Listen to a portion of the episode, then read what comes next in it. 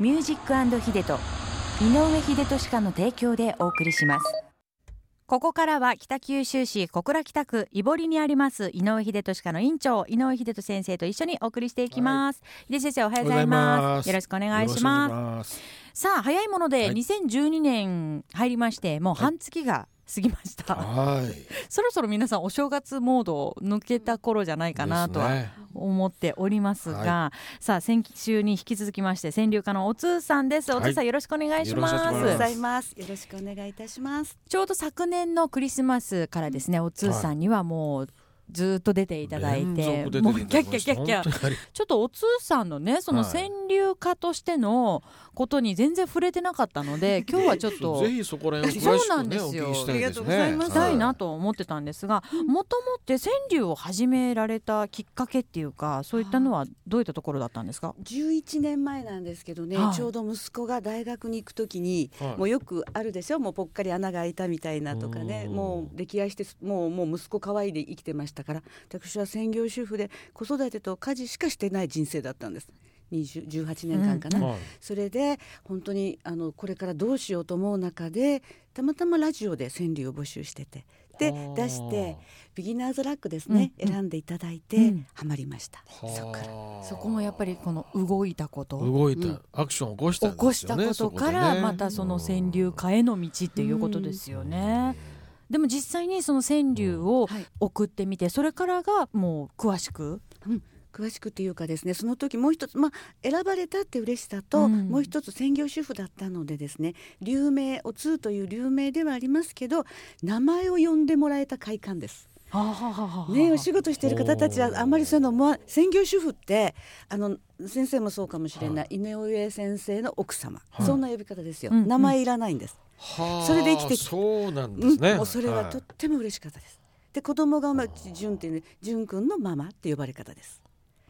平安時代じゃない。なんとかの娘もちろん父がいる父がいるっていうか、はい、嫁ぐ前は父の名前でなんとかさんのお嬢さん、はい、結婚したらなんとかさんの奥さん、はい、で子供がでなんとかちゃんのママ、うん、それでずっと生きてて、うん、と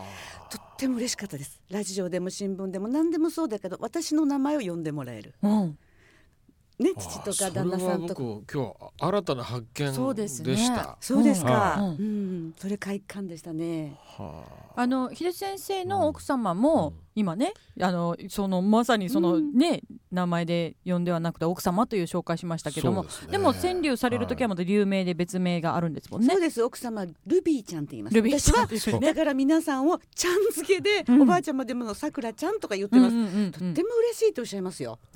もう年齢も職業も何も関係ないですもん。そういう交流ってやっぱいいですよね。その自分が改めて聞くとね、そういうのね、そんなお通さんのその川柳区会といいますか、はい、その皆さんがねやっぱ集って、今はもう川柳家として活動されてらっしゃいますし、あとその川柳教室も行っていますので、その川柳教室ではどういったことをされてるんですか？皆さんにお題を言ってそれで作ってもらって私が添削させてもらうんですけどね、うん、あのどう言ったらいいのかな。皆さん最初は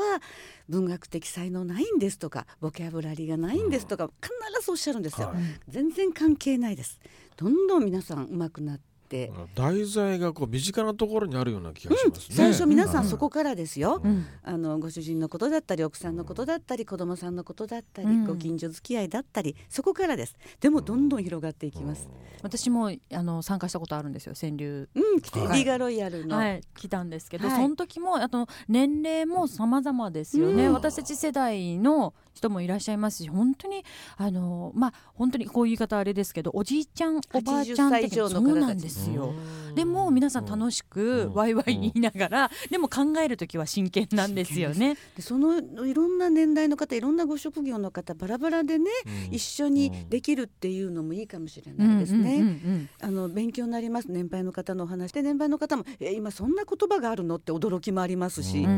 楽しいですね。そういえばね、はい、土曜日の午後なんかねラジオで、はい、なんか川柳のなんかやってますね。あそうですか。大阪弁の方大阪放送のなんか地区だと思う。あ NHK でしょ。NHK はい。うんあそうなんですか。ってますね。川柳応募してそれをコメントする先生がね、おられてね、そのコメント面白いんですよ。そうそうそうそう。だってお通さんのコメントも相当面白い。いや私いやなんかね言い過ぎて悪いなと思う後で反省すること多いんですけど、ついついごめんなさい。いやでもねその、なんとかをなんとか2にするとか、うん、一時で全然違うというねあれが面白いですね。女子1個でものすごく変わってきます、ね、でそこをダイレクトに添削していただけるっていう快感、はい、でその時にわあなるほどってその一文字変わっただけでの聞こえ方の違いっていうのがまたすごく楽しかったんですよね。なのであの夜の番組「from now on」にもあのつーさんは来ていただいて川柳をね皆さんに考えていただいてるんですけどもうどのぐらいになりますかね？2年ちょっとねそのお通さんのエリザベスの部屋という川柳添削していただくエリザベスの部屋なんですそうです。私あの流名がエリザベスですので。びっくりですよね。カエサルですけどカエサルの部屋で。そうですよカエサルの部屋カエサルの部屋もいいですね。カエサルの部屋でやりましょうかね。本当そうですよ。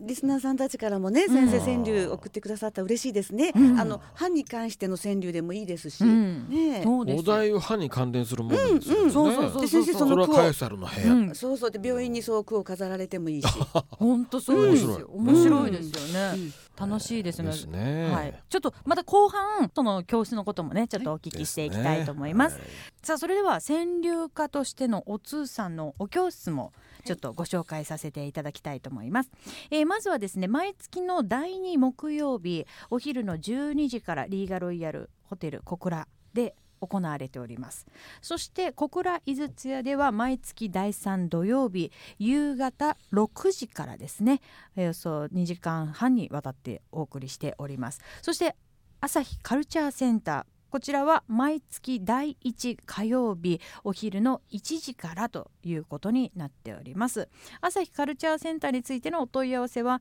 093-521-8381までお問い合わせください。そしてセブンティーン区会というお通さんのね、はい、あの区会のもうその名所というかあるんですよね。はい、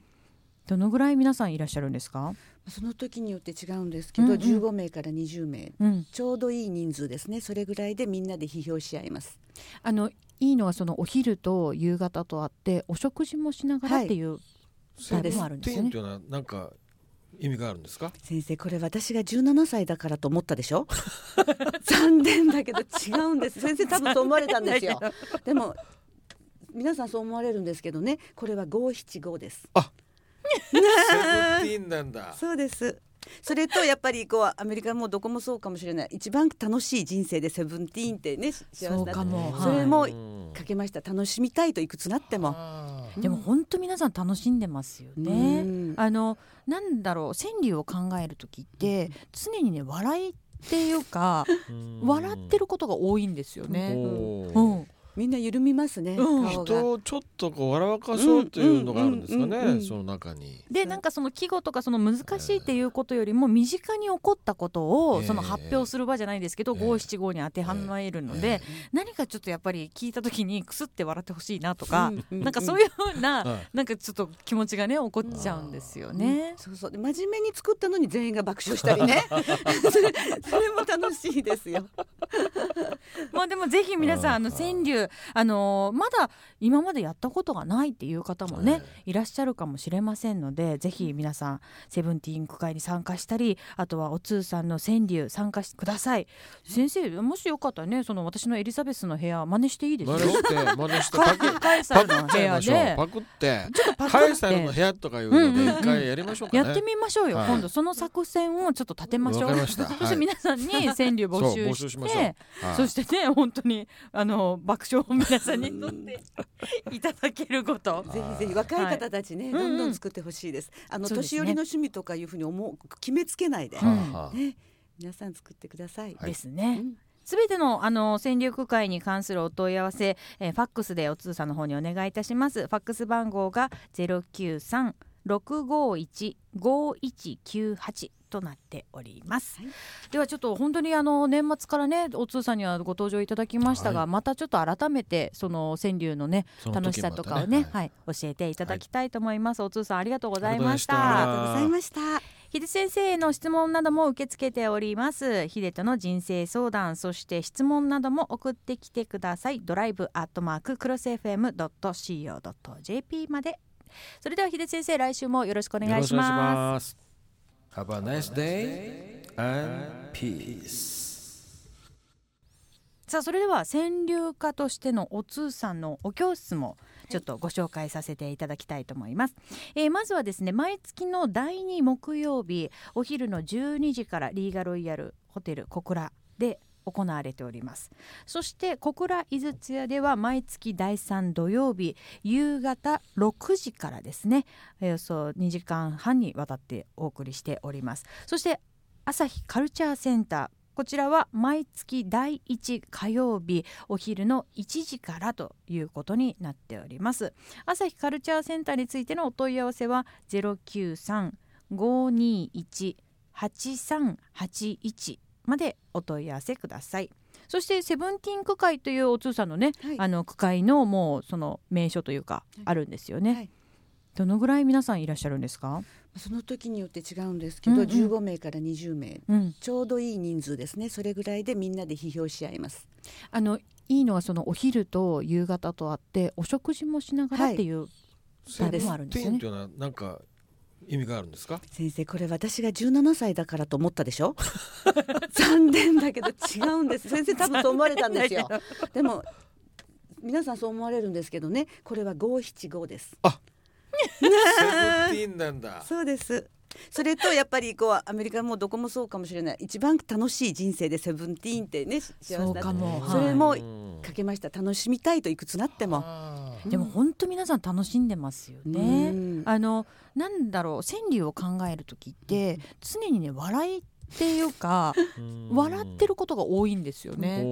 うんみんな緩みますね、うん、人をちょっとこう笑わかそうというのがあるんですかね、その中に。でなんかその季語とかその難しいっていうことよりも身近に起こったことをその発表する場じゃないですけど五七五に当てはめるので何かちょっとやっぱり聞いた時にくすって笑ってほしいなとかなんかそういうふうななんかちょっと気持ちがね起こっちゃうんですよね。そうそう。真面目に作ったのに全員が爆笑したりね。そ